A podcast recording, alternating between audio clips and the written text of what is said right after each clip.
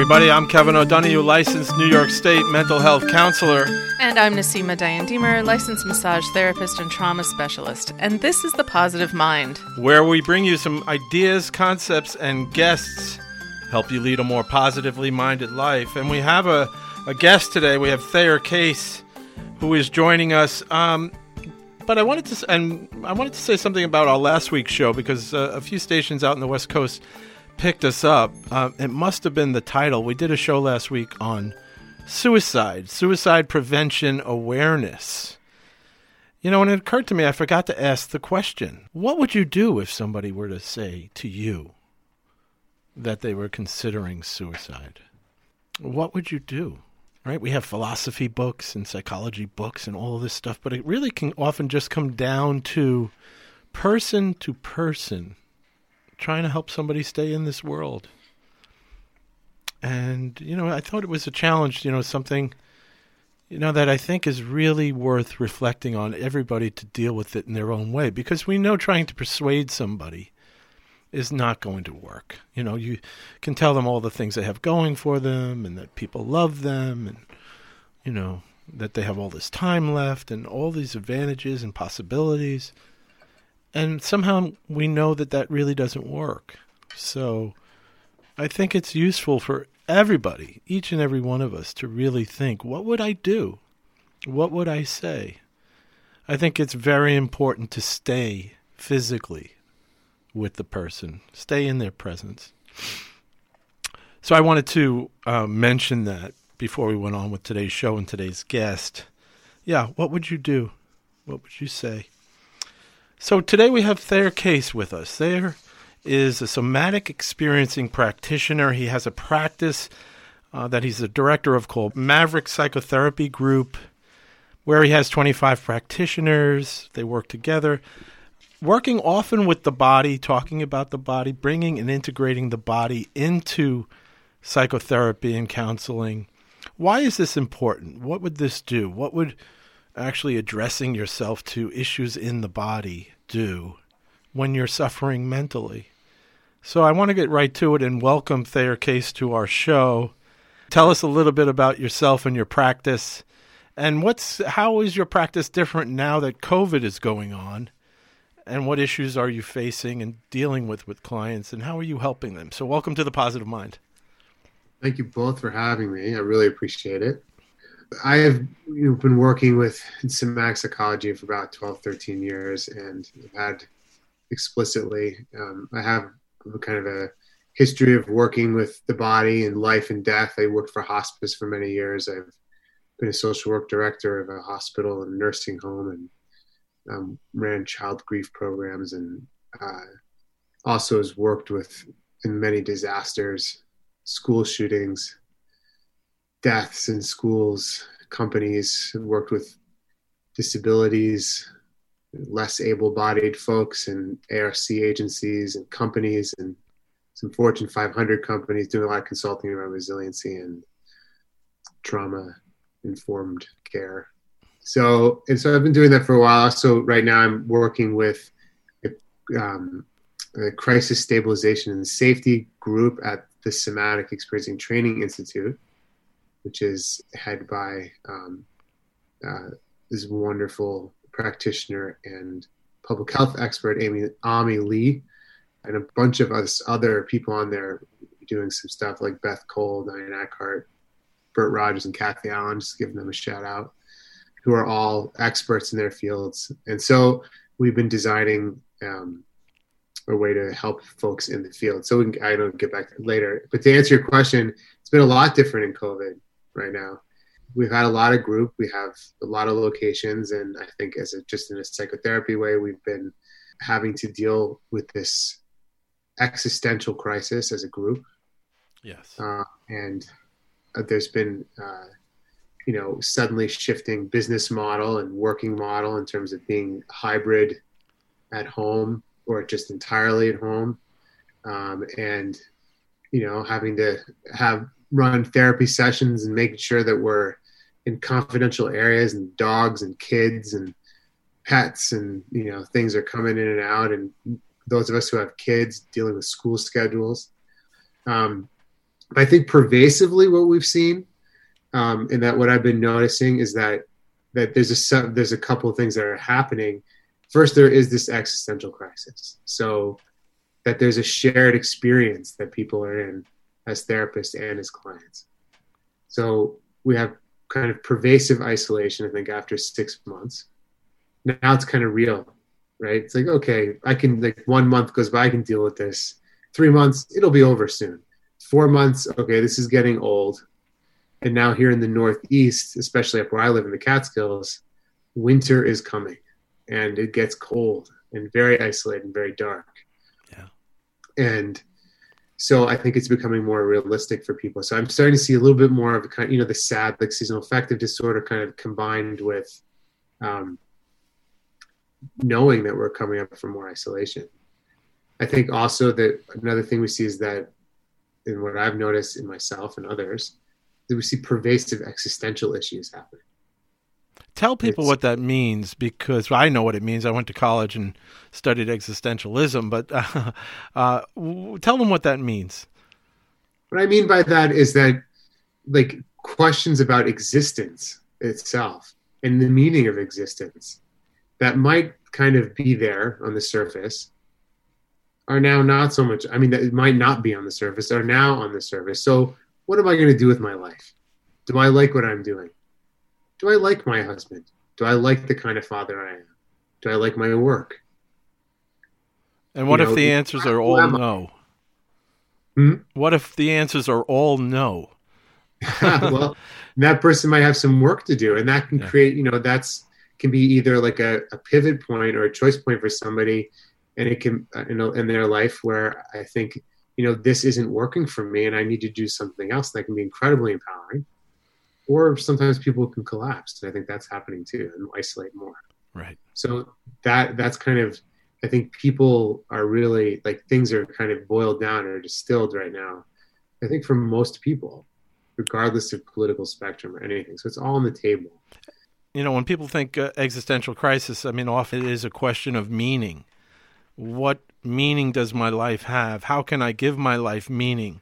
Where do I get the meaning from? And I know, you know, for myself that these these questions have become very prominent uh, this last two months, particularly the last two months. I, I was fine the first four, but you know, these are really excruciating questions and issues, even for people with solid mental health. Yes, yes, I think that.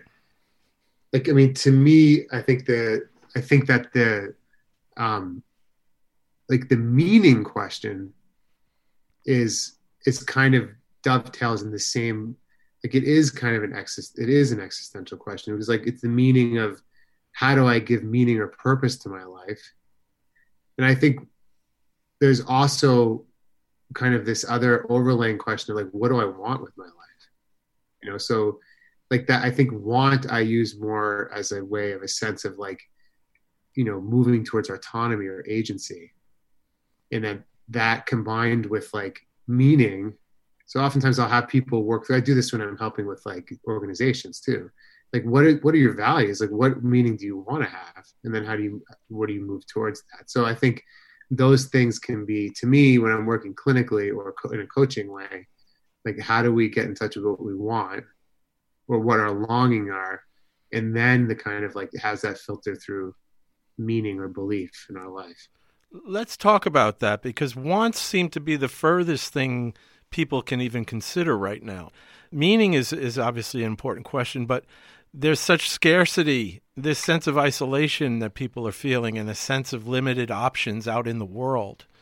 That to even consider what I want, my wants, you know, sounds like something like I'm not even entitled to think about during all of this. Uh, can you talk a little bit maybe about some of your own clients that are talking about what they want? Because it's inevitable when you're talking about existential questions, yes, to ask, what is it I really am looking for? What is it I really want? Um, but then they come up against this reality that the world is in a certain condition. There's even in even when the world is functioning normally, I can't get what I want. So, can you talk a little bit about this conflict? Yeah, yeah, I think that's a great I think it's a great question. I don't know how deep we want to go in the philosophy of this, but it's yeah. It, we're I think that to me, coming back to like kind of like a from a clinical perspective, generally in a developmental psychology perspective, is that in an in an and a in an attachment perspective, is that what does the human system want to do in terms of is that it wants to move towards autonomy. It wants to move towards coherence at least I believe this. I agree. I totally yeah, agree yeah. with you. Sure. And that and, and towards a, like kind of a more organ like towards like a coherent organization. What does that look like in behavior? That looks like the ability to be an autonomous self, which means not an individual self, but it means the ability, in the way I understand it, is that the ability to be connected and be an individual at the same time. Which is again, like I, to me, like because you know, I come from a kind of a mystical background. It's a non-dual perspective. So so that we have this, you know, the dichotomy is not to want. It's not like you know, like I want new sneakers, although I do need new sneakers. And I do want. Sure. Them. But but it's more of like, am I in touch with my longing, right? And when we talk about working with developmental trauma, and it, and it combines with the way I understand in the way we talk about mysticism, like you have to have a self in order to work with the self. And that self has longing. And that there is a, there's a there's a self there to work with. Doesn't mean that like i'm going to get what i want necessarily. Oh, i see. But just the longing itself in is is kind of the energy of it. And that and that can be you know feels generally good. Or or crappy. And and I get the sense that that's one of the feelings that people really don't want to touch.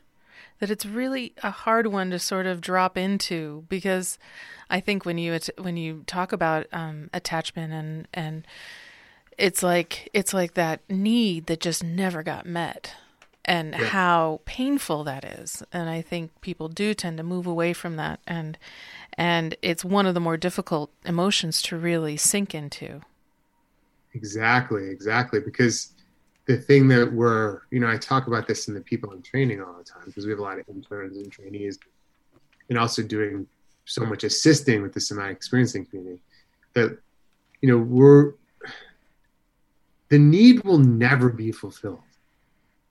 Nobody's nobody's needs will ever exactly. be fulfilled, ever. But but we can experience is the emotion or the feeling that we couldn't then.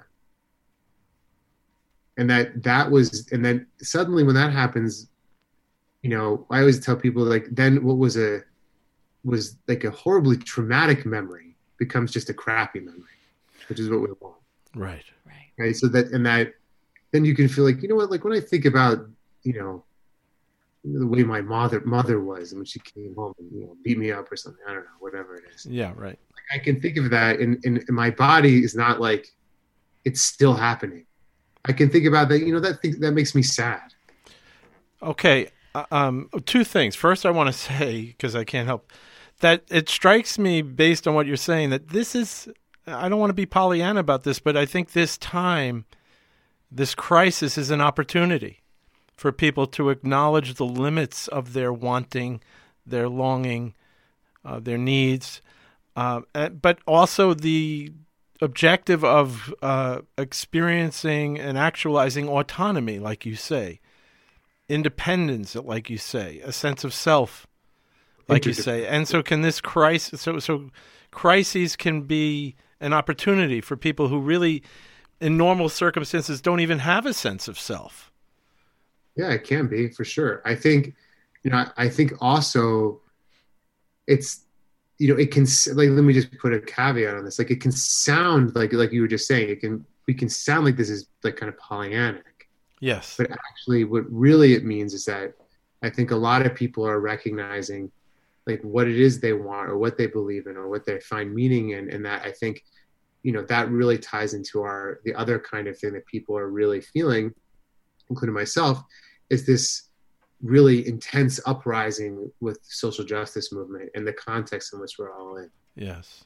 And then I think that you know social justice in my mind is an existential issue because it's and that I think that as people hopefully are becoming more clear about themselves and where they come from, that like you know some of the veils of privilege are starting to come on, are starting to lift a little bit, a little bit. Yeah. And people very uncomfortable, which is what it's that's the in SE language what's undercoupled underneath that. out of awareness. It's coming back together. So And so go ahead. it's a sorry. big deal. Yeah, yeah. I was going to say, I mean, I do want to transition to what you're talking about was SE. For those of you who don't know what somatic experiencing is, you're going to show us some tools that people can use um, from uh, SE. But let, can you tell us how SE emerged in the field of psychotherapy? Um, how important it is to your practice? Uh, how it's growing in the in the world of therapy and counseling? um, and what what some tools are that SE delivers that people are finding because you know I think everybody knows uh, the body keeps the score is like been on the bestseller list for for a couple of years now, um, and just listen to that, um, my audience. The body keeps the score.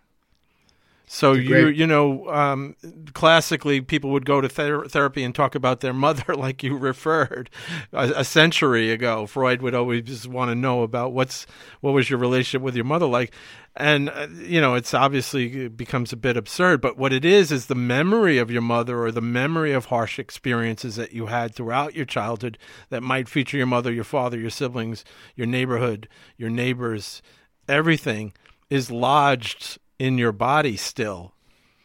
And that somatic experiencing and this kind of counseling is a way to get that out. Is that a fair way of kind of globally describing somatic experiencing? Um, I mean, kind of. I think like I think that it's it's like uh, um, that's a big question you just asked. I think that you know just to put it in historical context from what I understand, and there's people who know a lot more about this than I do, but the contribution of somatic experiencing and other body-centered modalities like Hakomi and and sensory motor and you know and the zillions of other ones that are out there that are similar is that what the kind of the brilliance is that the under like you know we talk about you know this that there's no difference between mind and body but yet we still use it that way.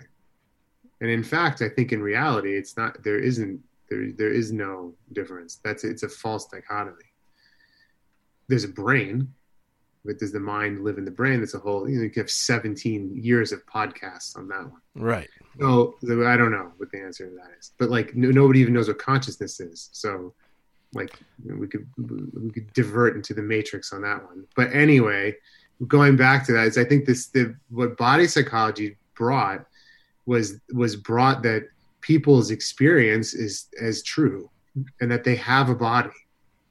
People's experience, you know, is not just an idea, and that it's physical, and it's thoughts and its feelings and its sensations and its images and its memories and its sounds. It's everything. It's a much richer experience. So rather than always drilling down as to what is going on in your mind, in your mind, in your mind, um, you f- focus on people's current experiences and what that might be, what the stress in their experiences are. Is that kind of i think with the somatic experiencing like the, the kind of one of the set definitions like it's like letting it's allowing the body's natural inherent ability to heal and to complete incomplete fight and flight responses and freeze responses and have them come to some kind of resolution so life and vitality is restored to the body but kind of in a very succinct way and i think a lot of the body modalities do that where SE and Peter Levine's brilliance really come through on this stuff is that you know his ability to work with and name out shock trauma specifically. SE is incredible modality to work with shock trauma. So shock trauma is more like you know shock trauma versus developmental trauma.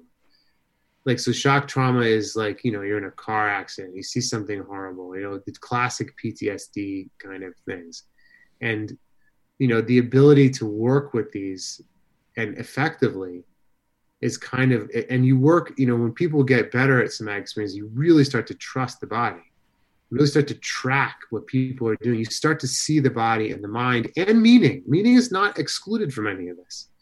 Like that's a big mistake that people who are doing somatic psychology make. Like, oh, it's all about sensations. They're, they're wrong. It's not all about sensations. It's about all of it. Is and it so, where the sensations lead to?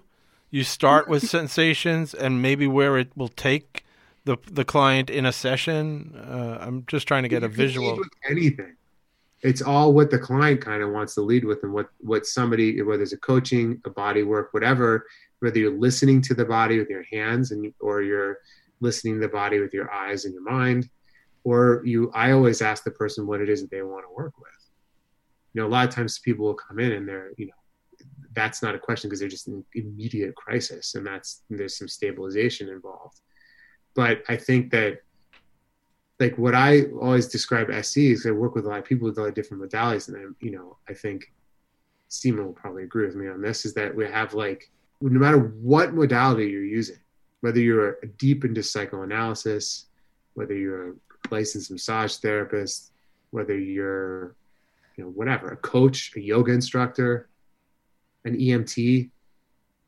you can use these skills and use them well.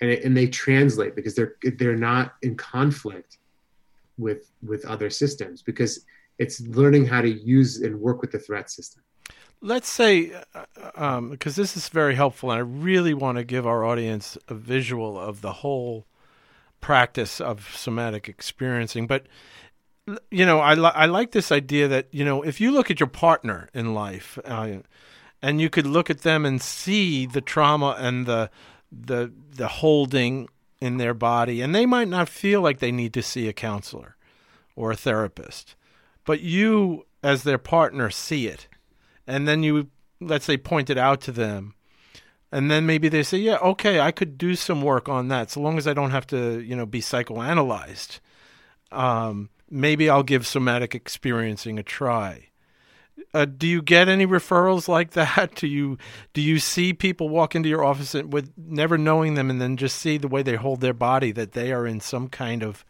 holding, some kind of trauma, some experiences that they're they haven't released? I mean, can you talk a little bit about how this is so different than typical therapy counseling? Uh, just just by seeing a person physically I think there's a couple of factors in going to how we're seeing and track somebody. I mean, I think that when I have my clinical eye on, you know, I it's I'm you know much more of a rock star in noticing things. You know, when, when I point something out to my wife, usually she's like, "Don't do somatic experiencing on me." You know, like, I have my own therapist. You know, like so, like you know that, that doesn't go well. And same with my daughter. Right. But you know, in terms of seeing things, yeah, I mean, I think like after you do a lot of training, with an SE and you're out of your own work, you start to use because of the training and of your own awareness, you start to notice people, I don't know, maybe in a more holistic way. Like that you start to notice and you don't just notice pain, you can notice resiliency and you can notice lots of different things. I mean, there's a lot of studies that like, you know, doing a lot of open hearted, open awareness practices, like people who do Tibetan practice, Dzogchen or, or Mahamudra practice or Zazen and Zen.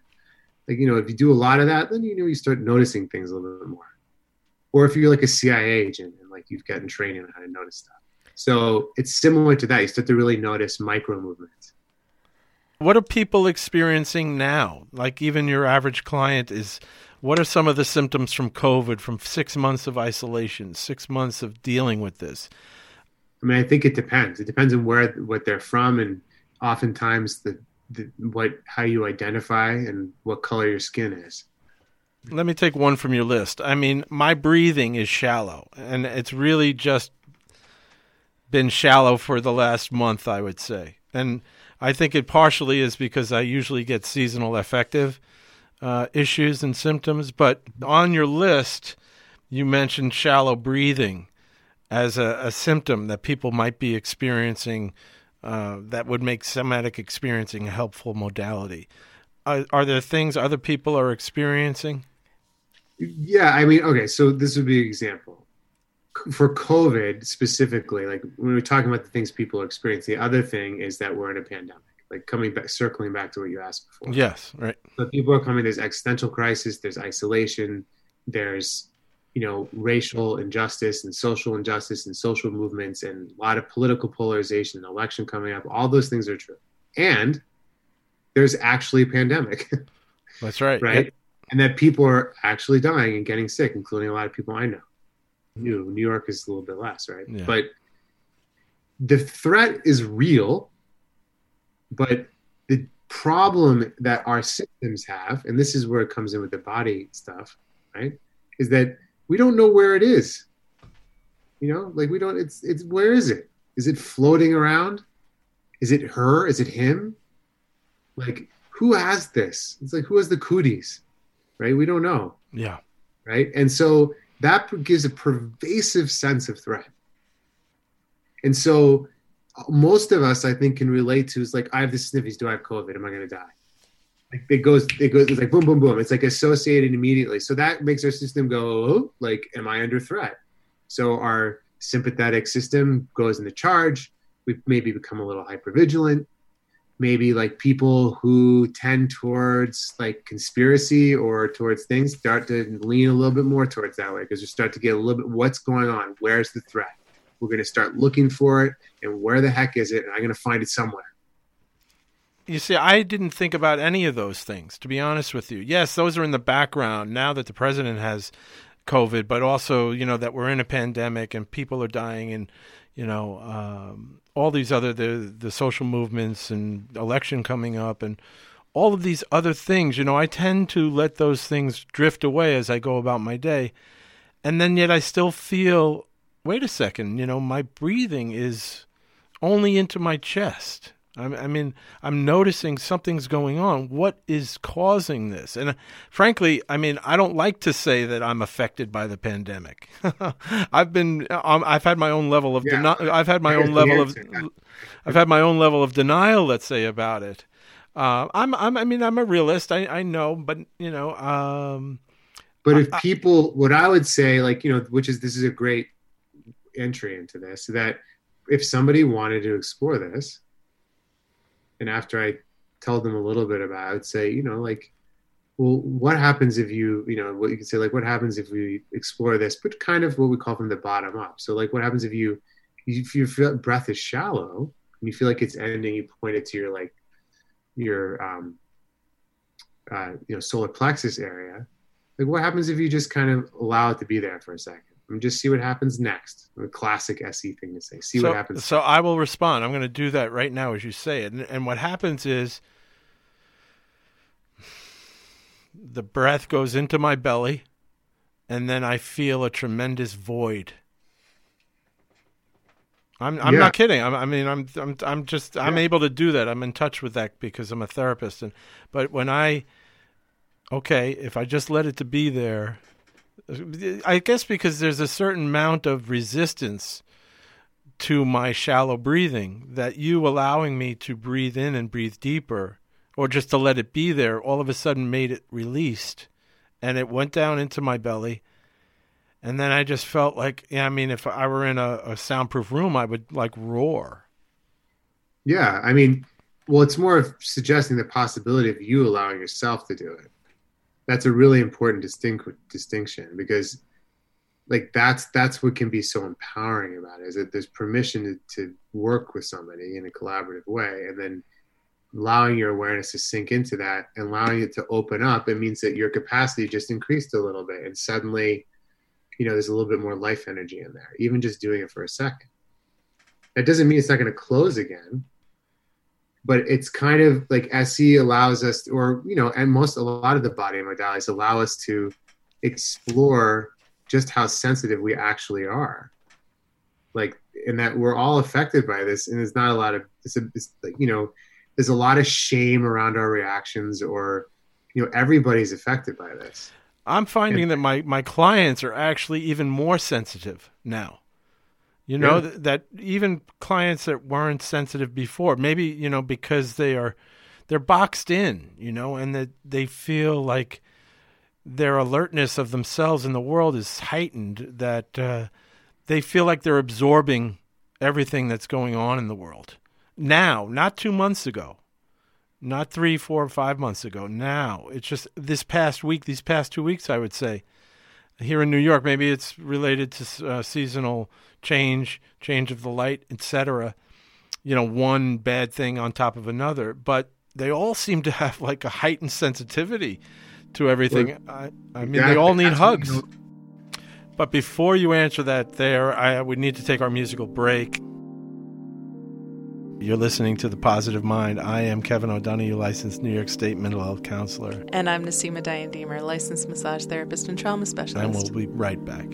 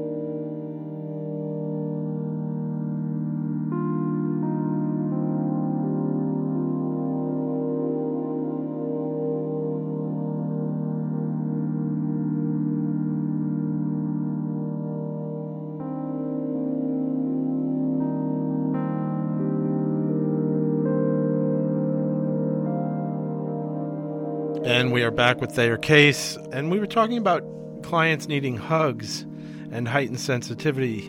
What's your reaction to that? We were talking about boundaries before, and that you know a lot of times clinically we're seeing, you know, you can think of the opposite spectrums: people who have a really hard time filtering stuff out, and you have people who have trouble taking stuff in.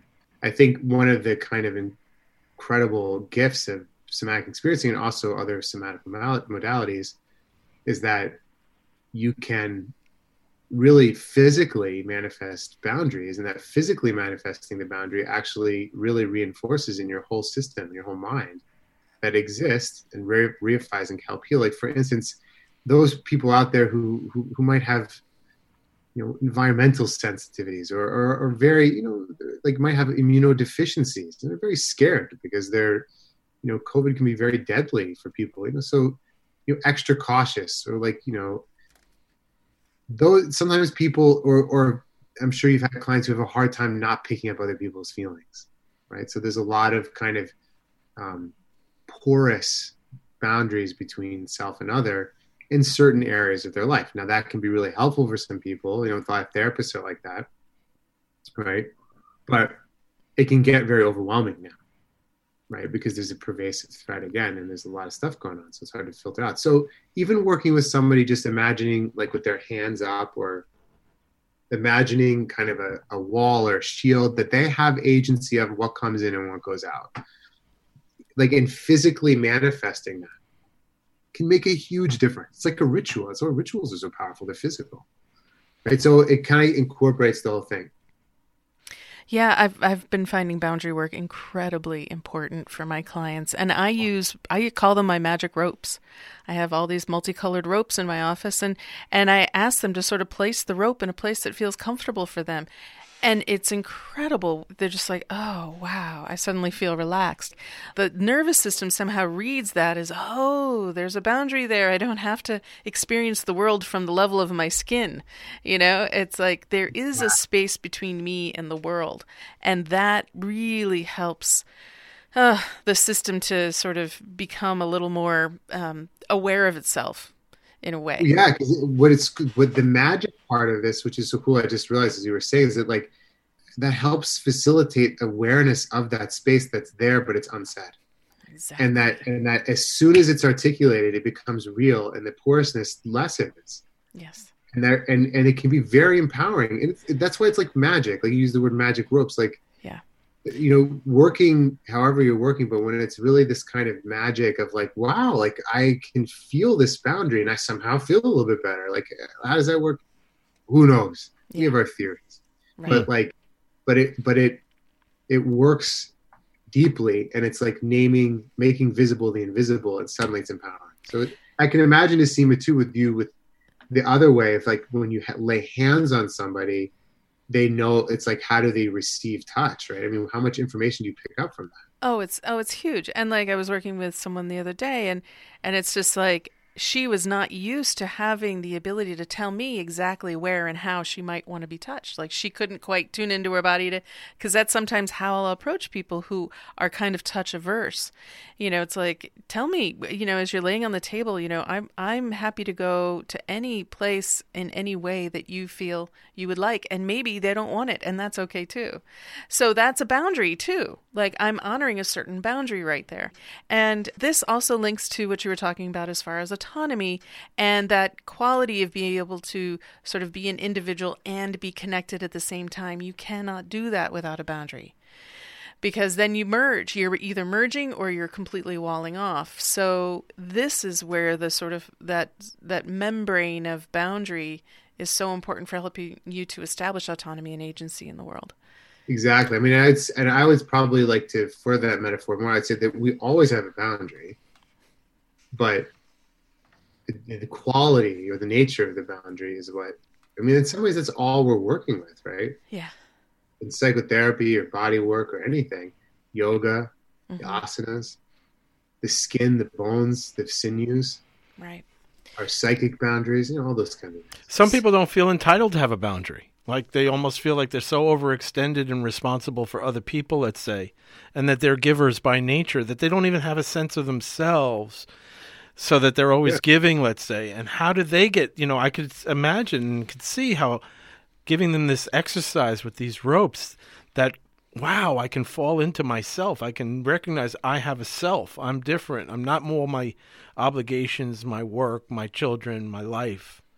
so working through the fear and then a sense of oh Yeah, that can come up too. Is it really? Oh Okay. yeah, some people. I mm-hmm. had one person completely jump over the rope. She's like, "You're not fencing me in." I'm like, "Okay, fine." I was, I was like, "That's Oh, interesting." boy. not to But get yeah. too much into the No, weeds of but this, yeah. but I think people are, you know, it depending on where we're coming from and like kind of what our what how we grew Yeah. up, what our environment was, what our genetic code is, and like you know, people have you know what our karma or whatever we want to think is that like you know these things we develop are survival strategies. So you know, they're not, it's not bad. Right? No, not at all. Through our horrible lives. Yeah. so so something that that also applies with a boundary is that in trauma very often it's the boundary that's been impacted in Yeah, a very in a very profound way and that that does apply to this pervasiveness of this fear of this threat the fires out in California the just the news in itself is impactful um, in our sense of like who we are and who the who we are in relationship to the world, and that's a boundary infraction. So that's why it's really important. Oh, I love this this, idea. This sounds really I, useful. mean, I would say I would say Niseema too that, that all trauma is a boundary violation of some All sort. of. Right. Yep. That's what it is. Right. It's it, and then it manifests as a past present intrusion. Exactly. So that's so we, it enabled like one of the definitions I remember reading like in beginning one, which is the first training module of somatic experience, like it, you know that it's the inability to be present. Yeah. All Is it- trauma, right? Yeah, is an Yeah. overwhelm of the system, overwhelm of the boundary, or let's say that you couldn't handle it, so your boundary goes all the way. Is that fair to say? I want to talk about your social mission, you know, and the work that you're doing socially. I mean, you you call the Maverick Psychotherapy Group, and you you're very values and mission driven. Can you talk about the crisis stabilization and safety aid idea that you're you're using with the public and what this idea is? Sure, it's this is an idea that was put into motion by the Somatic Experiencing Training Institute, which had been um, which had been in works for a little bit. Um, because the community, I think it maybe there's maybe seventy thousand people have gone through the SE trainings in the world. Pretty, it's pretty big, right? And Wow, that's great. There's a lot of people who were. There's been a lot of call for, you know, kind of broadening the mission of of SETI, not the search for extraterrestrial intelligence, but, but the uh, but uh, S E T I, yeah, exactly the other study that I like. Okay, but um, the um, but so, and and there's been a lot of call event like you know to have some kind of aid to help in other kind of situations besides in the therapy room. You know, I also want to say too that SE is not just a counseling technique; like it really is applicable across so many modalities that that's what's kind of the beauty of it. It's not like um, it's not just for therapists. It's really for anybody who works with anybody um, in any kind of way. So. And- yeah, yeah. Yeah, just to add to that, I mean, my experience of what SE is, it's it's like a deep training in understanding how the body responds to overwhelming stressors, to how you grew up. It's like it's such a great sort of education that you get an understanding about the nervous system, the body, the brain, memory, and how all of those experiences, you know, sort of form you and your life. So you don't have to be a psychotherapist to even want to learn it and to get a degree in it. Is that right? Uh, no, you don't. No, you don't. You need to. You need to be in some sort of health or healing, you know, profession yeah. um, to do the training. But yeah, even HR. Yeah. Okay. Okay.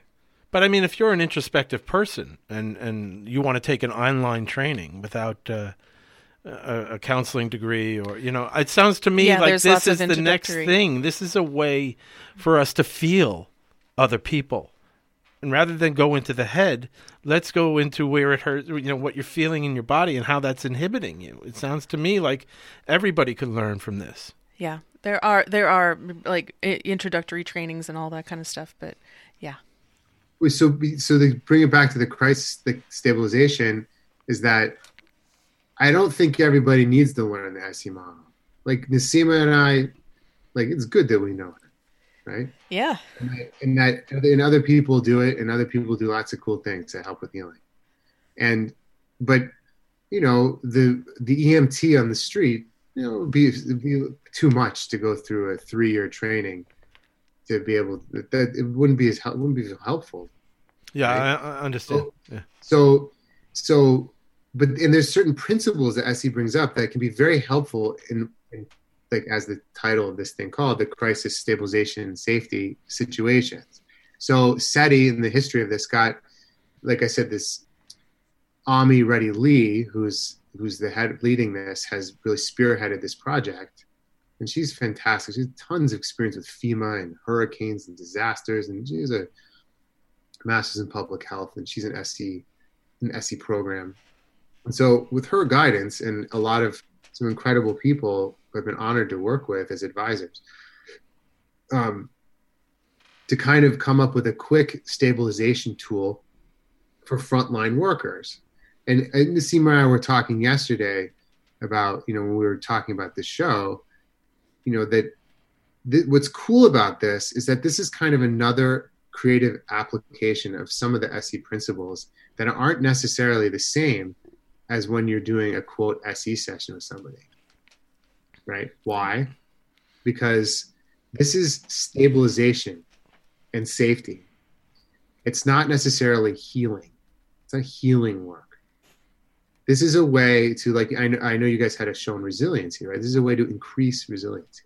So we talk about in SE one of the the kind of visual models that we use is you know everybody knows a sine wave, right? Remember that trigonometry, right?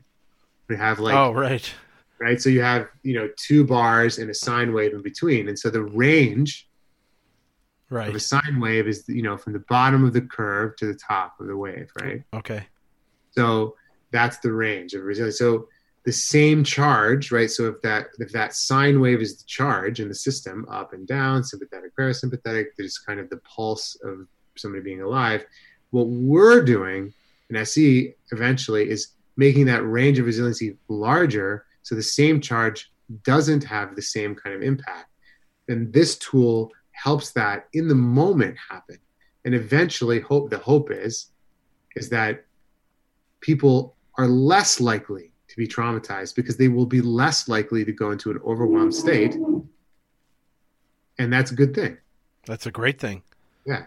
So what are the what, what are the charges? What's an example of a charge?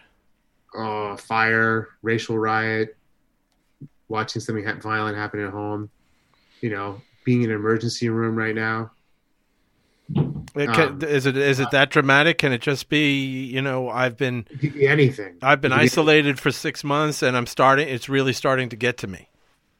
Yes, it can be that, but I think maybe it'd be helpful to give examples of like how it can be used on like for people who are on the front line, especially because there's so many people on the front line: doctors, nurses, PAs, social workers, EMT, Firefighters. paramedics, firefighters, police. You know, I'm doing some consulting with police and firefighters and emergency workers. You know, there's so much going on right now. I agree. Hurricane. Yeah, Hurricanes. Yes. Hurricanes. Fi- yeah, wildfires. Yeah, And I can tell you out there, all your listeners, like in parenting, like parenting, j- geez Louise. Parenting right now is that's being on the front lines. yes. Right. Yeah, I mean, like, what are you going to do when you have two kids, three kids at home, and you're supposed to be two, like, there's two parents, maybe, Yes. and you're supposed to be working full time jobs, and you have a two, a five, and a six year old. right. You're supposed to be doing something, Gosh. Right? Yeah. And you need to make money because you need to pay the bills, and they can't go to school, and you have to get computers. It's very stressful. Very stressful. So help us with this. How do we build the charge, the capacity? I mean, is this Yeah. a fair question? To increase the range how do of we resilience. increase? How do we increase the range? Well, there's a few ways. The way that this there's this tool called Scope, which is was we we kind of developed initially in the beginning of the COVID crisis, and it's easy to remember because just think of mouthwash, right? Like Not. Listerine. Okay. Scope. right? It helps like with the bad breath of COVID. I don't know, whatever you would. I like it. I like it. You can download this for free of a poster size or a card size on the SETI website. It's traumahealing.org. Oh, Dot org, oh, traumahealing.org. Good. Let's- Traumahealing.org slash something. Okay. can- Okay, and they'll be able to get this poster because it's a very colorful, nice poster, Yeah, or a card. Yeah, it's great. and it makes a lot of sense. So take us through Scope, S C O P So E. scope is is a very quick way. So I'm going to explain it how it explain to anybody, so then they can use it. Right. Great. So so scope stands for slow down, connect to the body, orient, pendulate, and engage.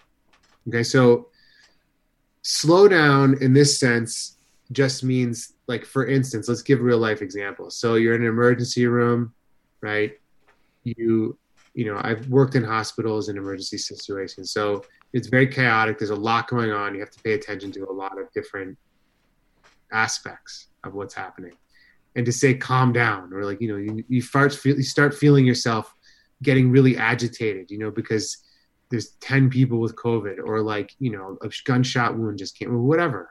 So one thing you can do just very quickly is is to slow down. Why? Not to calm down. Calm down is like shame city. Calm down. Every yeah that how's that work in spouse Yeah, that never works. why don't you just calm down? That never goes well ever. Yeah, I've tried. It doesn't work. Okay, so um, so you don't want to do that.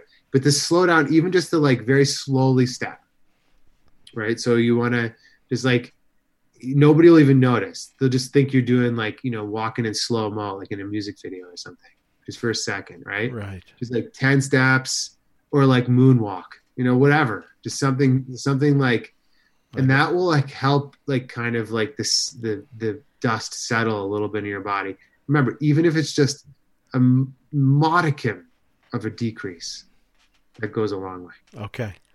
I also find that those two words really help someone who's who's if your mind is going very fast, if they're thinking very fast, if you just say slow down a bit, it, it, it it's pretty miraculous. yeah and, and your body just slow slows down. Just slow down. Yeah.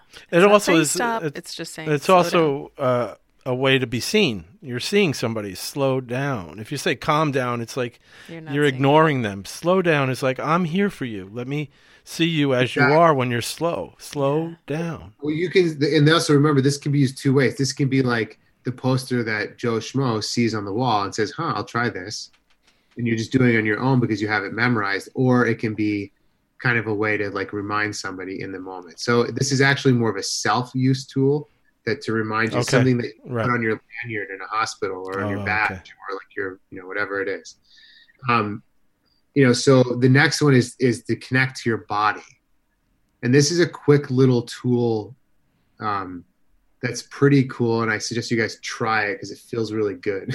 like Go if it doesn't, don't do it. Sure. So you, you can tuck your arms underneath your armpits. Your, I mean, your hands underneath your armpits. Uh-huh. Um, or just you, if that is difficult for some bodies, they put them on your ribs and then cross your feet too. I mean, cross your ankles.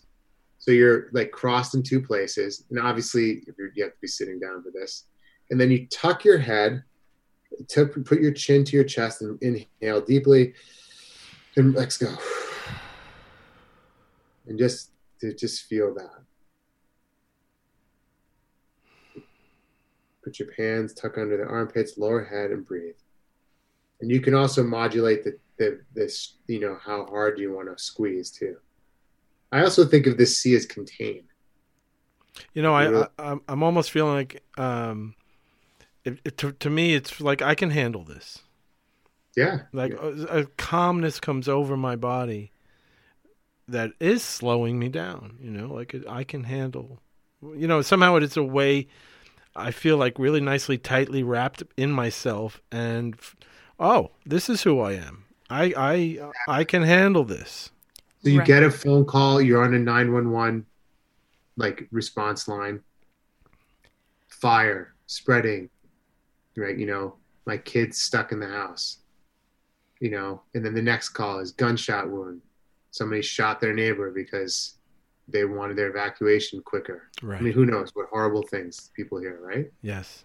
And they're overwhelmed. Those those those folks have a lot of pressure on them.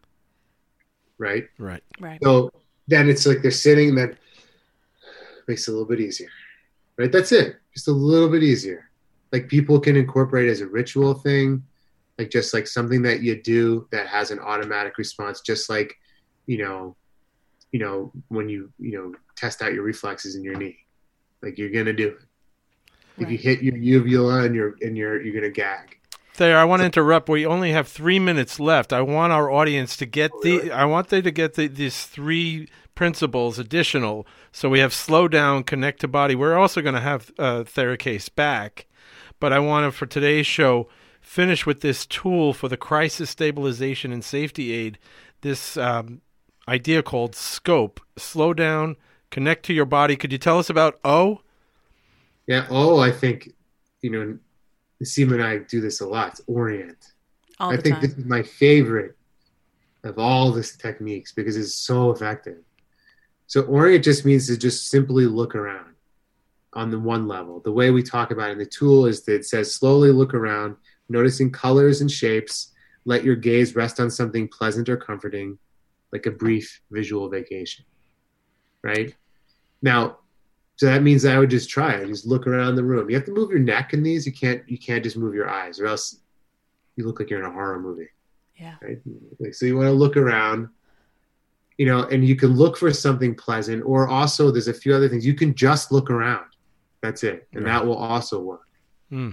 You can also look for shapes or colors. Or I mean, so what other things do you do in Niseema too? Well, I, I just wanted to add that when you do this looking around, you reflexively release the neck muscles in the back of your neck in order to turn your head and look around. That really helps people feel a lot more ease because most of the tension goes into people's necks and backs when they're under a lot of stress. And so this looking around just really sort of breaks that tension a little bit. It has to. In order for your eyes to look places, your neck has Yeah, to release. really, and it does. Like it, like every time I do it, I deep breathe deeper. Yeah. Wow, I love these three tools. We have two to go, and we have about ninety Yeah, yeah, seconds. go. Okay, so here we go. So orient, like so those that's a really important thing to do if somebody's in really a lot of crisis or in a thing where you don't want to look at, then orient on the ground, just move your neck. Or just look around with blurry eyes. You hmm. know, or don't orient because it's too weird what you're doing. You, know, you don't have to do any of these things. Right.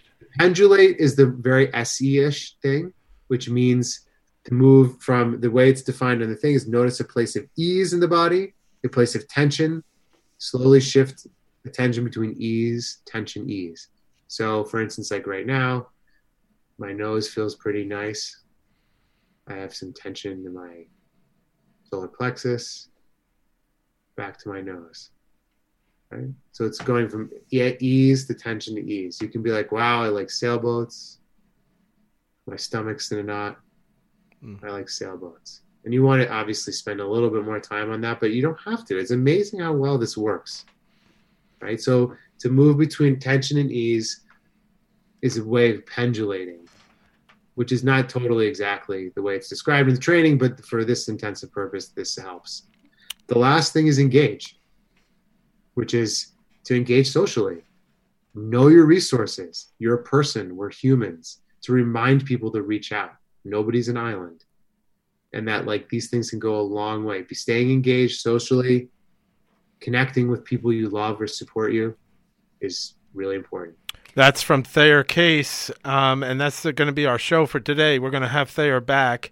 I really like this. Uh, I'm feeling very, very relaxed. I swear, I've never been exposed to these practices, and the the shallow breathing I was feeling at the beginning of the show is gone. So I thank you, Thayer Case, and we want to have you back. How can people reach you? Um, they can reach me at info at maverickpsychotherapygroup.com. Info at uh, maverickpsychotherapygroup.com. We want to thank you again, Thayer Case. We look forward to having you back. I think this information is essential and very important for people on the front lines. Um, that's going to do it for us here at The Positive Mind. I'm Kevin O'Donoghue, licensed mental health counselor. And I'm Niseema Dayan Deemer, and we'd like to thank our new affiliates for airing The Positive Mind KXCR 96.1 in Alameda, California, KAOS 90, 89.3 in Olympia, Washington.